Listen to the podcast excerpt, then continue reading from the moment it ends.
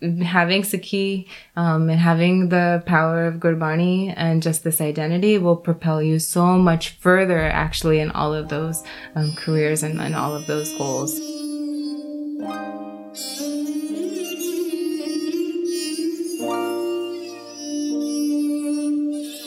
You're listening to the Experience Sikhi podcast, a deeper look into the Sikh identity. We present to you open, honest, and inspiring stories. No armor, pretense, or sugarcoating. Waheguru Ji Ka Khalsa, Waheguru Ji Ki Fateh. Welcome to the Experience Sikhi podcast. I'm Prabjot Kaur. And I'm Gurleen Kaur. We begin the podcast by acknowledging that we are meeting on Aboriginal land that has been inhabited by Indigenous peoples from the beginning. As settlers, we're grateful for the opportunity to meet here, and we thank all the generations of people who have taken care of this land for thousands of years. In particular, we acknowledge the traditional territory of the Anishinaabeg and Huron Wendat. Also, just some reminders. If you guys like the podcast, please remember to comment, rate, and subscribe on iTunes, SoundCloud, and Google Play. You can also send us questions and feedback at podcast at experiencesikhi.com our guest today is Raminder Kaur. She is a board certified OBGYN who is currently completing her final year of, of an MFM fellowship. She is also pursuing a master's degree in clinical and translational research. She has taken quite a long journey to get where she is at her career. In today's podcast, we'll talk to her about that journey, the challenges she's faced, and how Sikhi played a role in her path. This is definitely a podcast that you'll want to listen to, especially if you're interested in the medical field. So here's Raminder Kaur. Welcome, Bhenji. Thanks for being on the podcast today. Uh, just to start off, how are you doing today? Good, thank you. Thank you for having me. And thanks for being on the podcast. We're really excited. Uh, I'm excited. Thank you for this opportunity. So, can you start off uh, with telling us a little bit about yourself? Absolutely. So, um, I was uh, born and brought up in the U.S., so spent most of my life. I was born in uh, Savannah, Georgia. Spent most of my life in Florida. Um, went to undergrad in Florida, then pursued medical education um, overseas. I did residency in Michigan, and currently um, in OBGYN. And right now, I'm doing my fellowship in high risk maternal fetal medicine. Outside of medicine. I'm very creative. I love doing stuff with like my hands, uh, you know, like baking, creative stuff, just uh, DIY projects, that sort of thing. Um, recently got married, and I have two younger sisters. Awesome. Mm-hmm. And so, how long did you live in Georgia? A, a, very short period of time, probably like a year and a half or so. My oh, parents, so nothing yeah. that you remember. No, nothing okay. that I remember at all. So. Okay. And then what area of Florida? Um, South Florida. So we are about we're right smack in the middle of Miami and Orlando. So prime uh, spot for like when Sangat wants to come. It's like yeah. a nice landing spot to you know for before they go off and do tourism. But we're about two hours north of Miami, two hours south of Orlando. Oh, okay. What is it called? A Jupiter. Jupiter. Oh, cool. like the planet. I've heard of I've heard of Jupiter. Yeah. Yeah, there was a show I was watching and some guy was from Jupiter. Yeah. That's a big change to move from Florida to then where you're at now, Connecticut, because the weather. I had never seen snow. So I had never, ever, ever seen snow until I moved to Michigan for residency. And then it was like, boom, you know, like a whole lot of it. Michigan gets very, very cold. So, oh my uh, God. Uh, yeah. That's crazy. yeah. I was talking to a friend last night and she's from BC and she, even there, it doesn't snow much. And mm-hmm. so there's no, um, there's no system for like who's going to come clean the roads when it snows. And I right. saw a video online of people shoveling the snow with a chair because yes. they don't have shovels. yes, I saw that same one. Totally yeah. unprepared. And so, yeah, that was life in Florida. So, like, it was always very, very warm. And so, like, the temperatures would drop to the 40s and 50s. And that was very exciting. You know, people would pull out their Uggs, they'd pull out their winter coats, and they're like, all right, winter's here. Oh my so, God. But now you're like, oh, that's, that's nothing. That's like summer practically. So, oh my God. Yeah. Do you like it though, living with four seasons? I do. I yeah. love it. I wouldn't. Uh, I wouldn't trade it. I, I love seeing that transition, and so it's it's. So you don't see yourself going back to Florida for anything? Probably not. Probably yeah. not. All right. Um, let's talk about um, Sikhi. When you were growing up in Florida, what was that like? Uh, so I mean, there's not a lot of Sikhs in Florida. Mm-hmm. Um, so in my town of Jupiter, um, my family are basically we are the only Sikhs. So um, I have two masiyan that also live in Jupiter, and then later on, my buaji moved there too. So mm-hmm. that that's that was a Sikh population. Wow! So we used to drive about an hour and a half to our nearest gurdwara, um, and my parents were super involved growing up. So like um, Fridays would come around and, you know, we'd all pack up if there was like an Akhand Path going on at Gurdwara and we would be at the Gurdwara the entire, you know, weekend. Mm-hmm. Um, but because of that and just because my parents believe so much that Sikhi starts at home, mm-hmm. we did a lot at home. So we had Maharaji's Prakash at home. So we would all get together like in the evening and do like, you know, Rehras and Arti and Kirtan and that sort of thing mm-hmm. um, at home just because we didn't have that sangat so accessible to us. Mm-hmm. So our parents tried to create that atmosphere at home. So how did you go about growing your Sikh sangat around you? Outside of your home? Uh, it was very challenging, I would say. I mean, when we did go to Gurdwara, like, you know, um, we had some friends at Gurdwara and, you know, that sort of thing. Um, when we were younger, my parents later got very busy with work, but late when we were younger, we would go to like some local samagams and that sort of thing. We didn't do youth camps. My parents were like very protective because the story that a lot of parents would tell in Florida were like, oh, but just ਤੇ ਸਿਰਫ ਸਕੀ ਨਹੀਂ ਸਿੱਖਣ ਜਾਂਦੇ ਉੱਥੇ ਹੋਰ ਕੁਝ ਵੀ ਬਹੁਤ ਹੁੰਦਾ ਆ you نو like boyfriends girlfriends that sort of mm-hmm. thing. Yeah. my parents weren't about that at all. Mm-hmm. So actually we didn't like go to any camps until um until the like I was in high school. And and that first camp was a Baru Sahib camp um, in India. So oh your first camp was in India. And first camp was in India. So wow. what was that like? It was amazing. Yeah. It was amazing. Yeah. Um, it felt like heaven on earth is how I would describe it. Very peaceful. Um, learned a lot. Um, my parents taught us how to read Gurbani at home. Um, mm-hmm. My dad, you know, went into the strict Indian teacher like role, danda and all. Oh wow! so and taught us how to read Gurbani in like uh, you know Gurmukhi Lipi at least in a week, and then they would challenge us to be like, okay, Japji Sahib the part, hun sikhna, hun jap sahib karo, kirtan karo, kare but going to Baru Sahib, that was like a whole nother level. They were like, okay, you're gonna read Hukumnama, you know, asi hon tono ina ko shonda hon to si ga sikho hon to si sukmni savda part, you know, uh, sikho or you're gonna do a saj part, and you're just like, oh my god, just like pushing you out of your comfort zone. So, um, so that was a lot of fun. Yeah, I can like some young kids they have you know sometimes an identity crisis or um, it doesn't sound like your parents ever forced you but did you ever feel like maybe this is not what you wanted, or was this always something that you were connected with?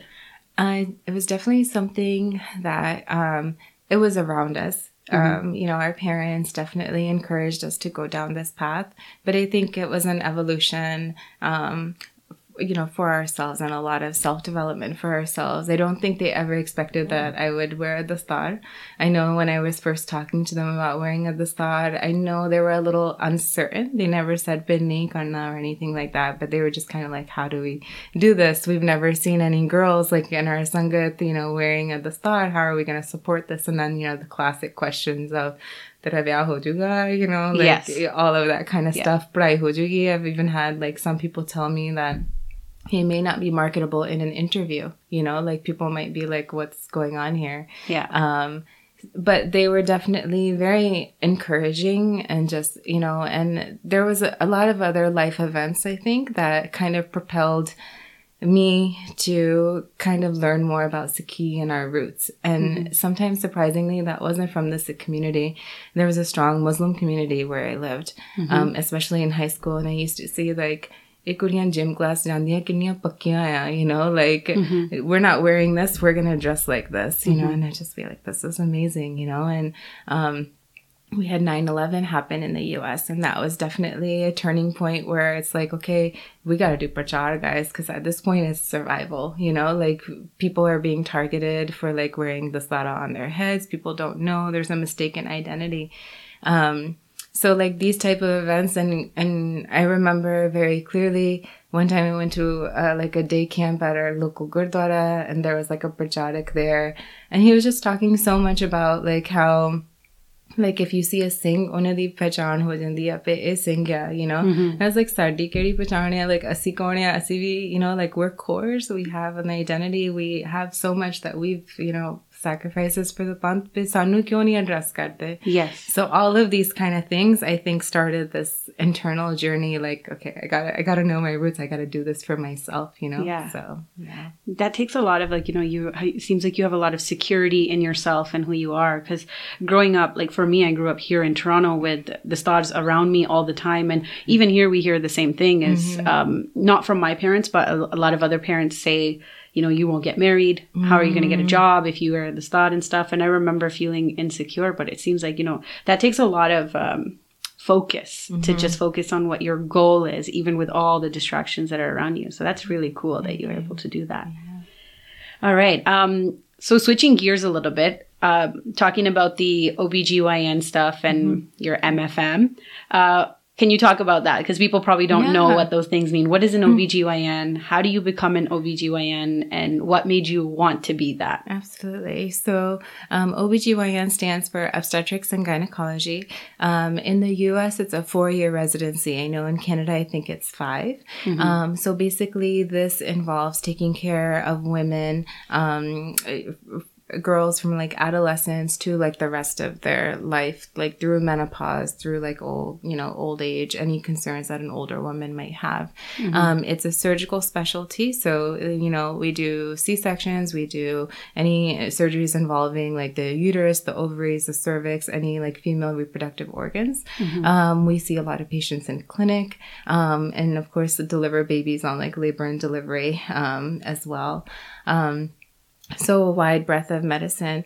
Um, so you, typically you apply into that after um, completing medical school. Some people after that they take their board exams and then they go into like practice, um, or you can go into subspecialty training as well, which is what I chose to do, which is maternal fetal medicine. So um, this is managing high risk pregnancies, and these pregnancies are high risk because either the mother has a lot of medical problems that make her, you know, pregnancy not as smooth or as normal or as easy as some other women, um, or the baby might have some problems. The baby might have some malformations or uh, might be really small, or because of all of the problems that the mother has, the baby may be affected. So keeping an eye on both of those.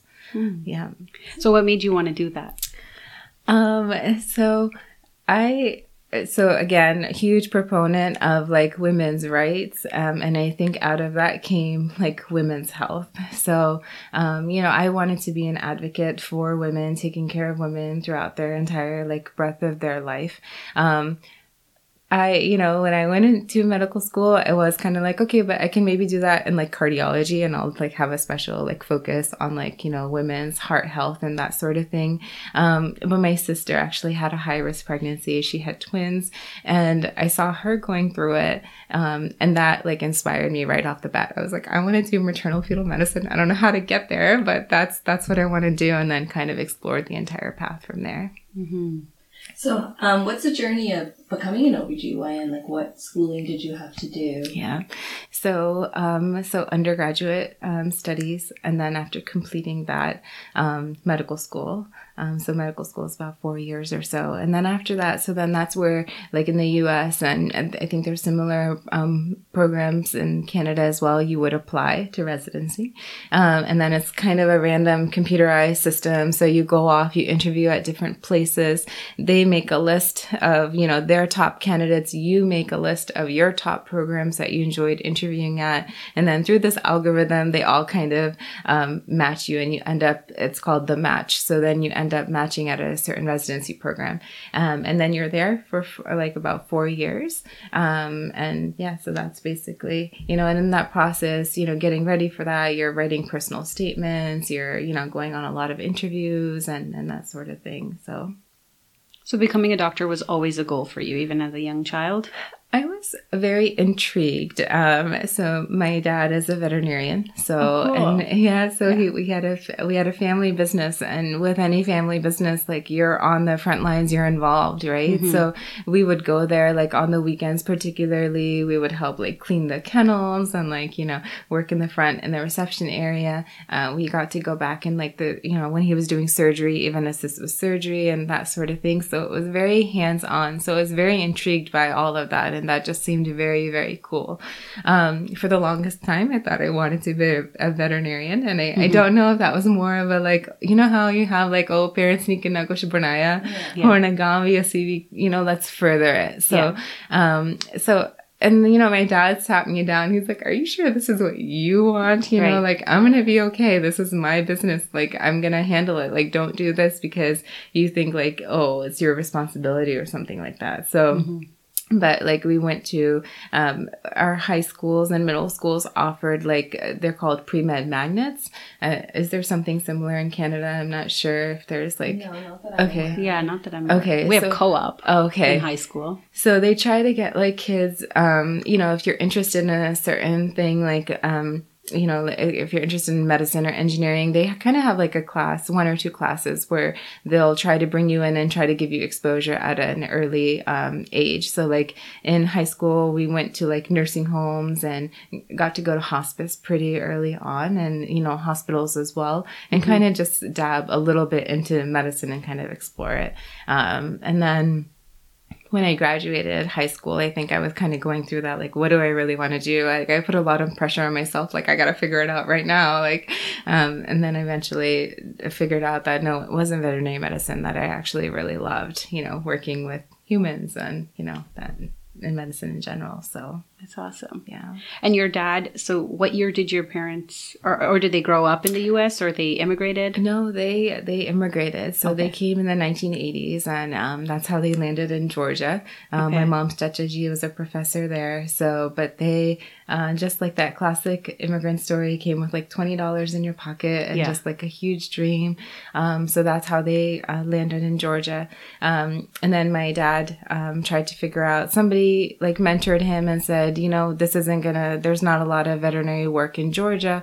Why don't you go and see like the surrounding states and that sort of thing, which is how they ended up um, in Florida. Um, okay. Mm-hmm. So he was a veterinarian from India. Hanji. Okay. Cool. Yeah. Never. That's so unique. yeah. yeah. Yeah, I've never heard anything like this before. Oh, yeah. We need to get him on here.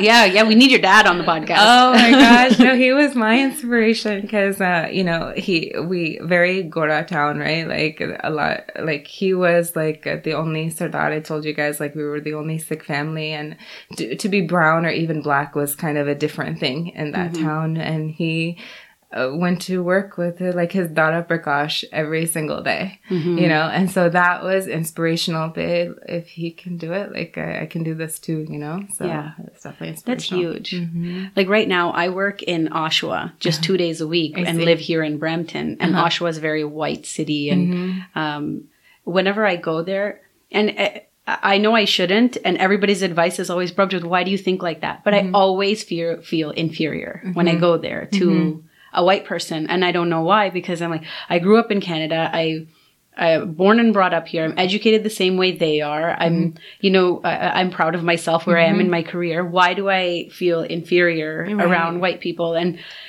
I don't know. I don't know why that is. I'm still trying to figure out why that is. Mm-hmm. Maybe you know why. I don't know. Um, but that's that's huge to you know for your parents to live in a populated in a city where there's mm-hmm. a lot of white people them being the only brown people. Again it comes back to like being very secure in who you are to mm-hmm. not feel inferior to somebody else just because of the color of their skin. Absolutely. And, and i think you know my parents saw that. I think there were times when you know like they may have seen that in us too like you know like oh are you guys backing up because you feel like you know you're brown you can't do this or you know so they used to have those conversations with us but to see you know like don't be afraid you know like you guys are smart you guys can do this like just try you know mm-hmm. so you're because you're right i have felt that i have experienced that and i mean even occasionally to this day mm-hmm. like you know it's been so long i've you know worked in this, you know, even in medicine for a while, but sometimes like when you're the only brown person at a meeting and especially wearing a dastar, you know, you're wondering what are they thinking? Yeah. You know, do I have a right to sit here? And you absolutely do. And I mean, I think like when those thoughts come, it's like, okay, eject, get those out. Like, yeah. you know, yeah. So, yeah, you can't let yourself yeah, go down that absolutely. Hole. Yeah. Yeah. Um, the other question that a lot of people have when like talking to an OBGYN uh-huh. is should I be getting a midwife? What's the difference between an OBGYN and a midwife? Yeah. So midwives are fantastic. And I had, uh, you know, it's a unique privilege to be able to work with them as well. So like in residency, um, we worked with a midwife practice um, very closely and, you know, they were very much involved in my, um, you know, residency education as well.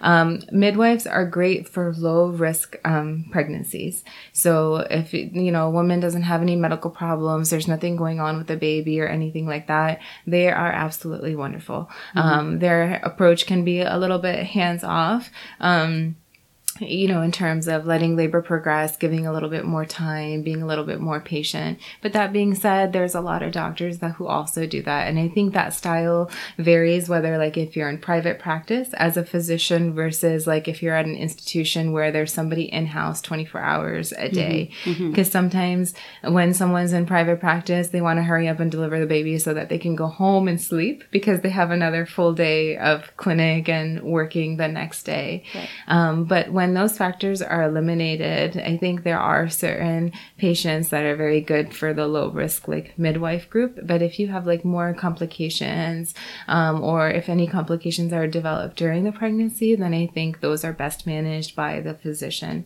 Um, if a woman is being seen by a midwife and through her labor she needs a C section or um, something is not going as normally as it should during the labor course, then they usually do consult with with the physician and then the physician takes over the care at that point. So cool. Yeah. Awesome. Um, so my next question was going to be about the schooling because mm-hmm. I, I studied science as well and when i started my undergrad i thought i wanted to be a dentist and uh-huh. i didn't like it but i also was like this seems really hard there's so many years of dental school and it's such a challenging path to mm-hmm. want to be a doctor mm-hmm. so what advice like what was schooling like for you and what advice would you give to somebody who's maybe pers- uh, wanting to pursue this path or is already on this path yeah if if this is what you want to do just stay focused and stay hard and just keep going. I mean, did I love every single course that I took? Absolutely not, especially like undergrad physics and that sort of thing. Oh god. I hated yeah. those classes. Oh my gosh. Me too, 65% undergrad physics.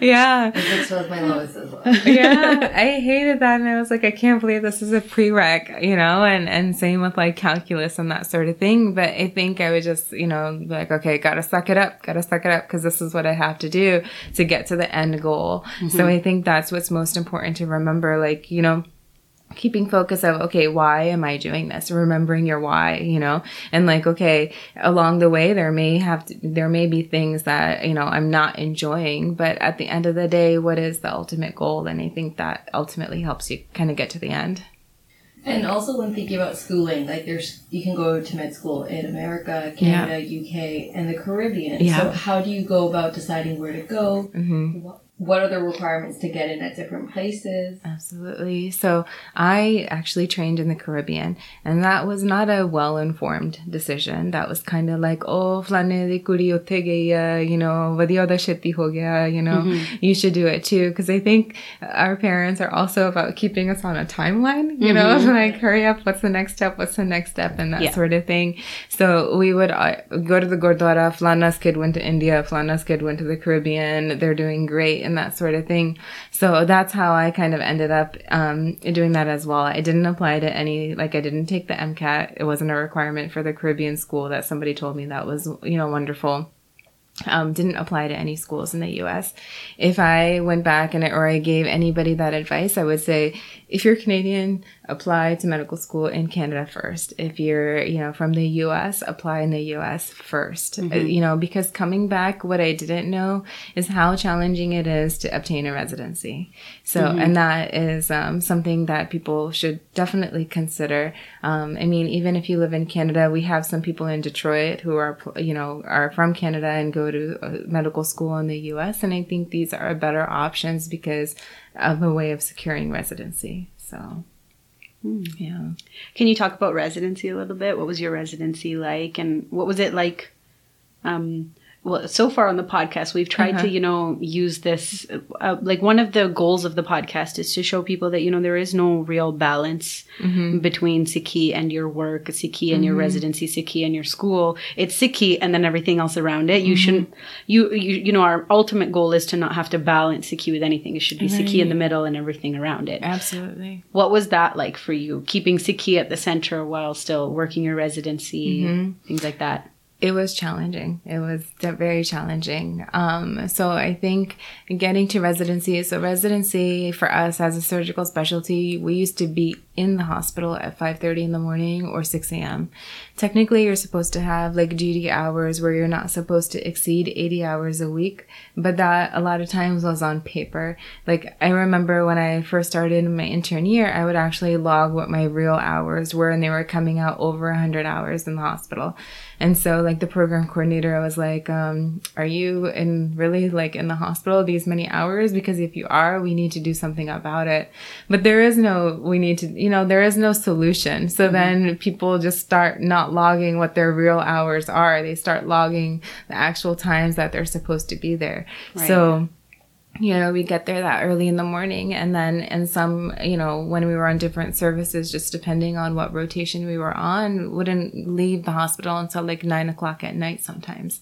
So, and then by then you're just, you know, there was a meme I saw one time. It's like, do I shower? Do I eat in the shower or do I sleep? You know, like what am I doing when I get home? You right. know, like, and sometimes, yeah, you just, you just go to bed, you know, like you don't do anything else. So it was exhausting. And, like I had always been someone up to that point where I felt the beautiful effects of doing Nitnem in the morning before going to work. And mm-hmm. then, but at that point, just the exhaustion and just not having enough time in the morning, it was like speed Nitnem of, okay, let me try to hurry up and get my Jaap Sahib done here. And then in between, between cases, I'll do my Jaap Sahib mm-hmm. and like that sort of thing. Mm-hmm. And I just felt like I felt exactly what you said. Like Sikhi should be the center. Like, why am I struggling to like keep up with my nitnem, you know? Mm-hmm. But I remember having that conversation with my dad, and he was just like, "Do your best, you know, try to do your best." And so, and so that's what I did. And you know, like, you know, it got better during certain times, and certain times it was like that. But I think and now it's at a better place. You know, mm-hmm. it's a fellowship isn't as um, stressful as residency, but definitely, um, you know, uh, was a challenge. Mm-hmm. But wearing a, the thought, I think, and being at work, there's just even if you feel like you can't do your nitnem or do as much simran or attend as many kirtan programs as you would like to, like this is like a in your face reminder like all the time, you know, because people are seeing you and reminding you and, you know, so it's a, you're still practicing those core Sikhi values, you know. Were there other Sikhs in your residency or other six Sangat that you were able to keep while you were in residency? There was. So there was no Sikhs in my residency. Um, there was like an attending, a Punjabi Sikh attending. So that was um, kind of nice, but attending level, residency level, you know, resident level, very different. Um, but in Michigan, there was a strong, there's a quite a bit of sangat, um, which is really nice. The issue would be trying to get to those programs though. But, you know, I really respect them and appreciate them for just, you know, they'd send a text message like, oh, there's a Kirtan program tonight. I'm not sure if you're making it or, you know, if you're going to be working, but just wanted to let you know, you know, and so that was really nice just to try to keep, um, keep me involved too. And uh, so definitely appreciated that. And then you also mentioned you were a chief resident and the Hippocrates, Hippocrates Award. What was that? Like, what is that award and what does it mean to be the chief resident? sure. Well? So, um, in the chief resident in OBGYN residency is in the last year of training, basically like all of the attendings. Some programs do it differently. In some programs, the residents, all the other residents will vote on who the chief resident should be. Um, at our program, it was all of the attendings used to get together from year to year and decide who that would be. Um, so Gurprasad, it was a, a blessing to be, you know, nominated for that, to be chief resident. And that's kind of being the head honcho our program was a 16, there were 16 residents. So other 15 other people. So if there's any issues that the residents had, they would bring them to you if the attendings needed a way to get like a certain message out, you know, so you're kind of like the the middle person, mm-hmm. uh, which can kind of be sticky sometimes because you know the residents might feel like you're not fairly advocating for them, or you know you're just trying to balance and keep people happy and be fair. Um, so that was kind of what that was, um, and just being a spokesperson and just uh, kind of in in charge of that. Um, the Hippocrates Award um, got during residency in my last year as well, and that was just kind of based off of like I think they gave it to a resident based off of like bedside manner and like you know how you deal with patients and that sort of thing. So yeah, that was um, a very nice honor. That's awesome. Have, yeah. Is that something that comes naturally for you? No, I think we're blessed that we have. Um, Gurbani, you know, to like teach us like about Daya and just kindness and just like, you know, if you're going to do something, how to do something with your whole heart and just to be disciplined. And so it comes like people who don't have these tools when they see somebody else displaying them, I, you know, almost a little bit like cheating because we're so lucky that we have Gurbani that teaches us all these things. It comes as a major, you know, like, oh, this is so great that this person is doing these things, but mm-hmm. I think it's something that definitely worked towards with the just Gurbani and stuff. Yeah. Awesome. Right now, you're also in your final year of your specialization in maternal fetal medicine. Could you tell us about that? Yeah, so um, it's a three year fellowship. So I'm doing this out in Connecticut. So um, a lot of it has been based off of like critical care um, obstetrics, managing those high risk cases like in labor and delivery, also on the ultrasound unit. So learning how to um, scan, um, you know, babies and trying to look for all of, you know, the different abnormalities. It's much more than a 3D picture. Everybody thinks of like getting an ultrasound and they think of like a 3D picture, but just kind of learning how to discover those anomalies and that sort of thing. Um, fellowship is also we are required to do a research research while in fellowship. We have to present a thesis project um, when we graduate um, as well. So that's a huge part um, in trying to like learn how to set up a research project and approaching like the IRB and trying to recruit patients and um, that sort of thing. So that's basically it. And then at the end, we take like a, board exam, um, another board exam. So uh, once we're done with the program. So then you're officially done school? And then I'm officially done with school. Unless you decide to go back and do something oh, else. I know, I know. Hopefully not. Hopefully not. That's okay. enough, yeah. Because looking at your resume and everything you've done, I thought maybe she just likes being a student. oh, no. no, okay. Yeah, no. Part yeah. of, like I said, no, like no pain, no gain, right? Like yeah. the end goal was to get to maternal fetal medicine. So all those things along the way. Yeah, a lot of things had to be put on the, you know, the back burner in life, but mm-hmm. that was the ultimate goal to get there. So definitely ready to not be a student anymore. yeah. So after your fellowship, like what's the next stage? So um, I did apply for a job um, and I have I've already signed a contract. So I'll be finishing my um, fellowship program in June and then I'll be starting my next job in September. So I'll have a couple of months just to, you know, relax and, you know, just kind of settle into the next phase of my life. But I'll be like an attending uh, MFM doctor. That's so cool. Right. I know, ready to real like live real life. like I, this is something I always tell like uh, younger people who are in high school. I'm like, you know, you don't have to know exactly where you want to end up at, uh-huh. the, at, like what 17 years old, and it's mm-hmm. okay because when you're in university, for some people it is like from the very beginning they want to do something and they they get there, but for a lot of people it's um, they change their mind like a thousand times just in their undergrad, right. which is why I think it's so funny that when you're in grade 12 you're you, you're required you're to decide the rest, of, your, of life. your life. Right. But you are living proof that you know if you set your mind to something, like for some people it does work out and yeah. they end up exactly where they plan to, yeah. right? And it doesn't have to be like that for everybody. And if yeah. it's not for you, it's okay. But absolutely. And so many people take detours, and I think like I've been involved in like the interview process on the other end now, interviewing OBGYN residents when they're seeking you know mm-hmm. residencies, and uh, actually like it's very rare that a person is going going from undergrad to medical school. Mm-hmm. There are people who are stopping in the middle, like they're finishing undergrad, they're going overseas, they're doing like service work, um, they're doing like research, they're doing like lab work. Um, people have other careers, you know, even mm-hmm. I was mm-hmm. impressed to see that and they'll like involved in that career and then figure out like later on, like, oh, that it's not exactly what their passion was and then find medicine later on. So, you know, there's no set timeline. Like, as you said, everybody, you know, it's a, it's a process of self-discovery. Mm-hmm. Yeah. In the, in Europe, they have this, um, they call it a gap year. So once you're uh-huh. done high school, you can take a year oh, off nice. before you go to university or college. Uh-huh. But in North America, it's unheard of. Like right. it's very. You told your parents I'm going to take a year off, they're going to be like, to do what? Yeah, exactly. Discover myself. Yeah. Discover what? what? I know. Come cuddle. Discover yourself that way. yeah.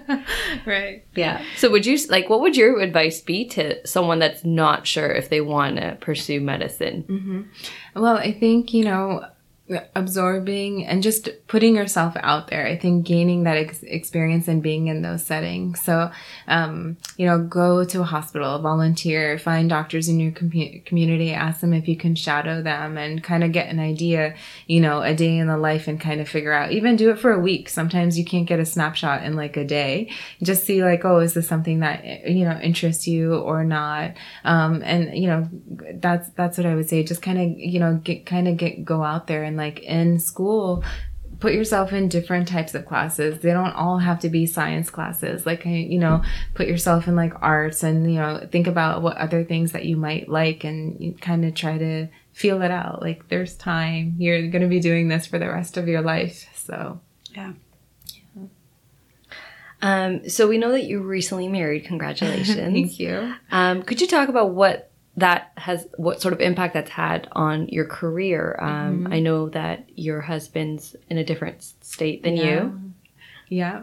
So it's been, um, so marriage is a blessing for sure. There's, um, you know, a lot of growth potential. You push each other to kind of be like your best self. Um, we have been traveling a lot since like, you know, since we live in two separate states. So, you know, getting those sky miles, you know, I fly with Delta, just a silver medallion now. um, so that's challenging, um, in terms of we're both trying to be super organized and super efficient in our like weekly to-do list like what do we have to do? Because we're going to be flying out and you know spending time with each other and that sort of thing. So it does does push you to be more organized and more you know uh, just efficient in that sense. Um, we've learned a lot about communication. Since you're not like seeing a person face to face you're not like reading their body language you know so you're learning like it's pushed us to you know be able to communicate better like uh you know on the phone or try to you know it, there's always time for what's important in your life. Like people are like, oh, I don't have time to exercise. I don't have time to do this. Well, if it's a priority, you make it a time, yeah. you know? Mm-hmm. So it's just uh, forced us to, you know, kind of be organized. Like, okay, you're doing this, this, and this. I'm doing this, this, and this. When's a good time to talk? So I think that's, uh, you know, it's definitely uh, allowed us to be more efficient in that sense. Um, and I mean, there's days when, I'm, you know, all of this research stuff is going on. Like anyone, you can have a bad day. Um, you know, you're just kind of like, is this going to work out? You know, like whatever project you're doing. And, and so, you know, my husband has been supportive in that, like, you know, just do ardas. It's going to be fine. Like there's so much Shakti in our thoughts. You're, you know, just keep it moving, you know? Yeah. So it's, he, he seems so proud of you. Like even just now, I, I and we keep doing it. We keep referring to you as an OBGYN, which actually I want to know your opinion on that. But uh-huh. I we were saying OBGYN and he's like MFM. he's like she's an MFM, which yeah. is, you know, even higher than OBGYN. So mm-hmm. he just seems so proud of you. But what is the like do you care if somebody calls you an OBGYN or would you prefer MFM? I mean, MFM is probably the more accurate title, but at the end of the day, I am an OBGYN. I have to keep up with the requirements every year and do the, you know, the, the education credits, like continuing education credits that you have to keep up every year. So I still have to do that. So uh, I am first a board certified OBGYN and then with the Guru Prasad one day and board certified MFM. Mm-hmm. Um, but I guess MFM would be the more accurate title, but I'm not okay. offended if someone calls me an OBGYN. so, yeah. so since your husband is in Michigan, mm-hmm. um, are you planning to move there once um, you're working full time? Yes. So um, the place where I signed a contract is in Michigan. So it'll be nice um, to finally be together at that point. Yeah. Yeah. yeah. Um, what is um, your day to day like as an OBGYN? What kind of struggles do you see? What are mm-hmm. the good, the bad, all of that? Absolutely. So, um, in fellowship, uh, um, the day starts a little bit later, which is nice. Sometimes in the morning we'll have conference, so we start at like seven in the morning, educational type of stuff, and then usually the day starts at eight o'clock. Um, right now, in my third year, a lot of my time is on the ultrasound unit. So mm-hmm. we go in, we are scanning patients and doing ultrasounds and consults for patients, basically from eight to five. Um, so uh, sometimes it's just very routine. You're just checking things out, you know, and everything is great. But sometimes they're being referred to us because there's problems, there are issues, and and that can be very stressful for the patient. You know, like especially being pregnant. You know, like these moms and just how much they care about this unborn child that they have. You know, like they have never met the love that they have and then when you tell them that there's a concern sometimes it's very nerve-wracking and can be very stressful for them. So that can be challenging. Um, so it just depends. Sometimes we'll have those type of consults we'll have those type of appointments. Some of them will be very routine. Um, and then we take call um, so i take call at least once to twice um, a week and then one weekend a month. So and being on call it's nice like at this point since we're primarily consultants for high risk pregnancy um, so we i can take call from home. So the residents can call me other people can call me at home. We can tell them like what to do our practice is unique in that we do come and deliver our own patients. Not all maternal fetal medicine doctors will deliver their own patients, but our practice does. So if there's somebody in our practice that needs to be delivered, um, comes in and, you know, labor, that sort of thing, then we go into the hospital to specifically deliver um, those patients. So interesting. How do you deal with a tough day at work, like a day where you've had to tell someone that their baby's going to have um, abnormalities or mm-hmm. just if someone's lost a child? How, what's your coping process? So, um, definitely, I think talking about it kind of helps. Um, so sometimes you're not able to because of all of the privacy stuff, but like even with our own colleagues, you know, just us being able to talk about how a certain situation is is helpful. Um, kirtan listening to kirtan just kind of is very meditative and just kind of helps you or helps me like you know like kind of just release some of those feelings. Exercise as well kind of will get a lot of that you know that energy that angst out you know so those have been like some of the things that have kind of worked yeah. Have you dealt with any crazy circumstances that kind of really really got to you um, I know you can't uh, confidentiality. Right. There's like an issue there, but any like stories you can share with us? Uh, yeah, I mean, I remember um, taking care of a woman who was extremely overweight um, during her pregnancy, and sometimes those patients are um, transferred to high risk because these women are so large that a lot of other OBGYNs don't feel like they can handle the obesity, mm-hmm. um, which can be a very risky situation in pregnancy. So and she was a very sweet woman was taking care of her the entire time. Um, you know the baby uh, was breech uh, meaning the feet were first so we ended up having to do a c-section on her. Everything went really well. Um, and then like i went on vacation after that uh, for like a week. And like on the last day on vacation and like one of my colleagues texted me and was like oh she passed away Oh and God. you know, I was like, what the heck? Like, what happened? You know, was it a surgical complication? You, you know, you're always wondering, was it something I did? Was it something that could have been done better? Um, and she passed away from the flu. The flu can be very dangerous yeah. in pregnant women, which is why like we majorly advocate like the flu vaccine. Um, but she passed away from the flu. But the moments just hearing like you're so connected to the patient, she was extremely sweet. She was like, you know, developed that connection with us because she's like, here are some doctors who are willing to take care of me regardless of my size, you know, and mm-hmm. um, and then to have that happen, especially as a new mother, and I, you know, I met her mother and I met her partner as well. And, you know, they were just so excited about this mm-hmm. new chapter, first child. And, and she recognized she had these health issues with her yeah. obesity and was like, after this is done, you know, I'm going to go to a weight loss center. I'm going to work on all this. Oh, um, oh, so yeah, so that, that will definitely, I will always remember that. Yeah. And you've probably had cases where people have had multiple miscarriages or had a hard time conceiving. Yes. Um, what's that like? And as a doctor, how can you make someone feel okay mm-hmm. when they're mm-hmm. going through that? Um, just the reassurance, just like, uh, you know, empowering them. Because a lot of people who have fertility issues, a lot of times they'll feel like, oh, it's something that I did wrong. It's something that's wrong with me. It's something, you know, the husband might feel it's something wrong with me. Um, you know, and when they have recurrent miscarriages, just, they're just like, am I undeserving of pregnancy? Like, why is the world like doing this to me? Like, so many other people have fine, healthy pregnancies.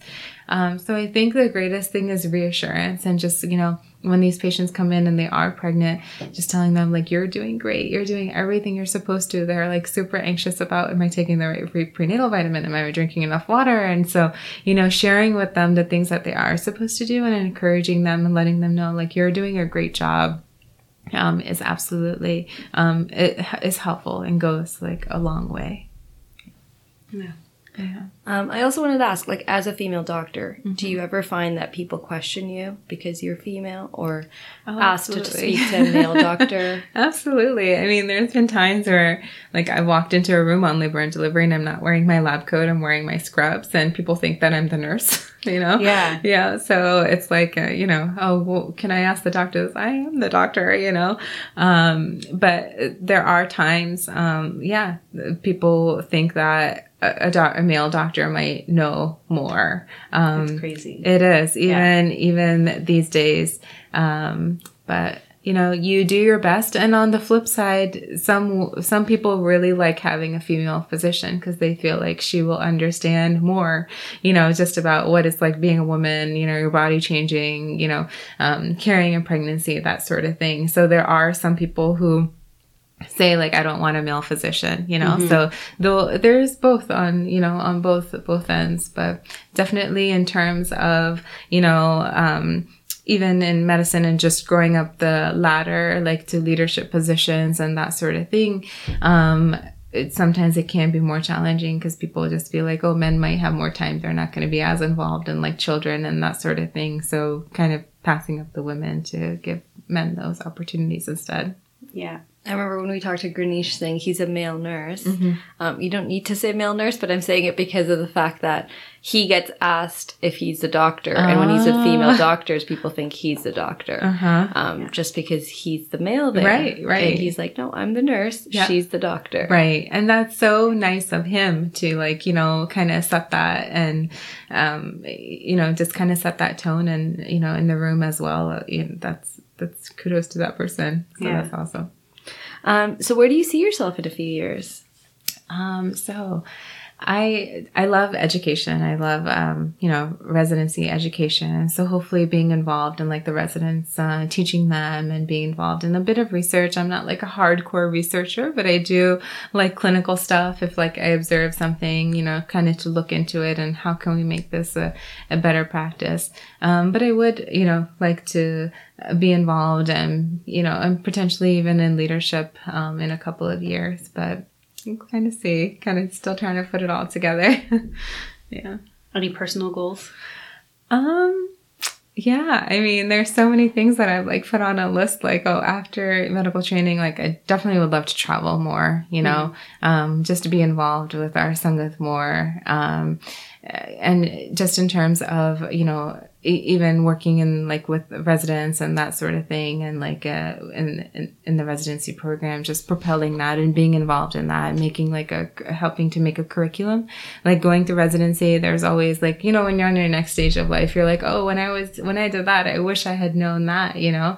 And so like being in fellowship i was like oh i wish i had known xyz when i was in residency. So kind of going back and trying to build like some type of curriculum or something you know addressing different things in maternal medicine. I think that's part of my long term goal in terms of like just education, like for the next generation there. Yeah. Awesome. Any place you want to travel in particular? Oh, just everywhere. No. um, I, I haven't been to Europe. Well, I've been to certain parts of Europe, but um, England has been something like on my definitely like a place that I want to go. There's so many, like Hawaii. So many Gursiks have been going I'm to going Hawaii. Right? You're going in March. Are I've been. You? Yeah, it's beautiful. Oh uh, yeah, people talk about how gorgeous it is, and people who don't like to travel even go there apparently and just love it so much. So I'm like, oh, I definitely love to do that. But, yeah. yeah. it's so expensive, but it's oh. so beautiful. Yeah, it's worth yeah. it. Treat yourself. Yeah. Uh, so we like to do one thing with all of our guests where we ask them to complete, uh, uh, describe themselves in one sentence. So if you were to finish this sentence, Raminder Kaur is, how would you answer that question? Um, a Sikh American um, maternal fetal medicine specialist. Awesome. Nice and simple. Yes, simple. um, and we also have, um, we do the random five. So uh-huh. basically, we will ask you five questions and whatever comes to your mind in regards to them, mm-hmm. you can definitely say. So to begin with, what's your favorite book? Oh, so this is another one. I, you know, I just recently got back into like reading non um, medical uh, textbooks. I know I didn't read any of the Harry Potter books or anything. Oh my, my, my, nephews think like I'm such a disappointment. um, so I'm actually just getting back into that. Um, and I you know, someone asked me this the other day and I'm like, oh my gosh, this is so pathetic. I can't even, I can't think of what it would be, but I'll have to get back to you guys on that. What's your favorite anatomy book? What's my favorite anatomy book? Yeah.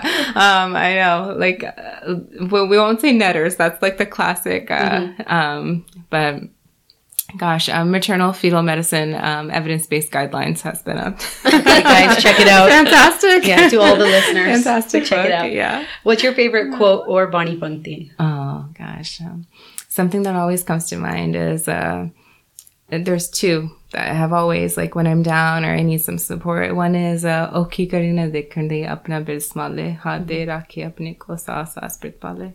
Um, the other one is, terkar vaso harjan pyare, sadgur tumre kaar sware. Mm-hmm. So, like when you're, you know, hard times come and just, that those shops have just, you know, like, it's gonna be okay. Like, Vaheguru's gonna take care of you and, you know, car सारे ठीक हो जाने just विश्वास रखना मैं अपनी मेहनत करनी है so yeah.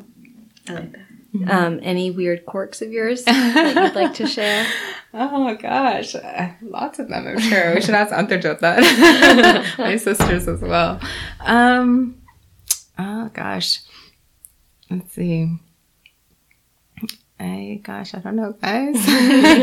we can come back to yeah, it. Yeah, yeah. If you could meet anyone in history, who would you want to meet? Okay. Um, I think I'd like to meet Guru Amar Das Ji. You know, I think that would be, there's quite a few Guru Amar Das Ji, Sant Atar Singh Ji, Mastuane Wale, um, Sant Teja Singh Ji, um, eh, definitely a few Mai Bhago, you know. Mm-hmm. So, yeah. Why Guru Amar Das Ji? Just uh, the Nimrata, the Gribi, mm-hmm. um, just you know, and coming into Sikhi and just the amount of seva at an older age, you know, mm-hmm. like age should never be like a barrier or anything. But, you know, a lot of times with age, people think that, you know, Hornasi sara kuch kar liya, sara kuch you know, but I think he just demonstrated a different level of humility and love and, you know, and all of that. Yeah. Extremely inspirational. I like that. Yeah. Um, what's your biggest pet peeve? Ah, there's this This could be a couple. So tardiness, I hate when people are late. Okay, Sorry guys, same. I was late myself.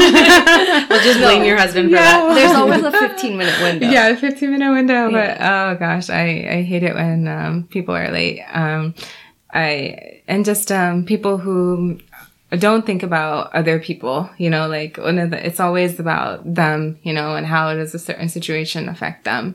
Um, that I, that just drives me bonkers. Like there's more than just you involved in the situation, you know? Yeah. So yeah. Did you think of any weird quirks? Oh gosh. Um, I, I'm sure I, I, I, do have a lot of them. I'm just trying to think which is uh, which should I say on the podcast? yeah, you want the world to know. Um, uh, gosh, um, yeah, guys, I can't think of anything. That's okay. You're just not that weird. no, I'm extremely weird. Um, yeah. Um, so before we end off the podcast, is there anything you wanted to leave our listeners with? Um, you know, a lot of times people do think that, oh, if you're following like a Sikh marg, like you can't do anything professional, but you actually have the tools to do that more so.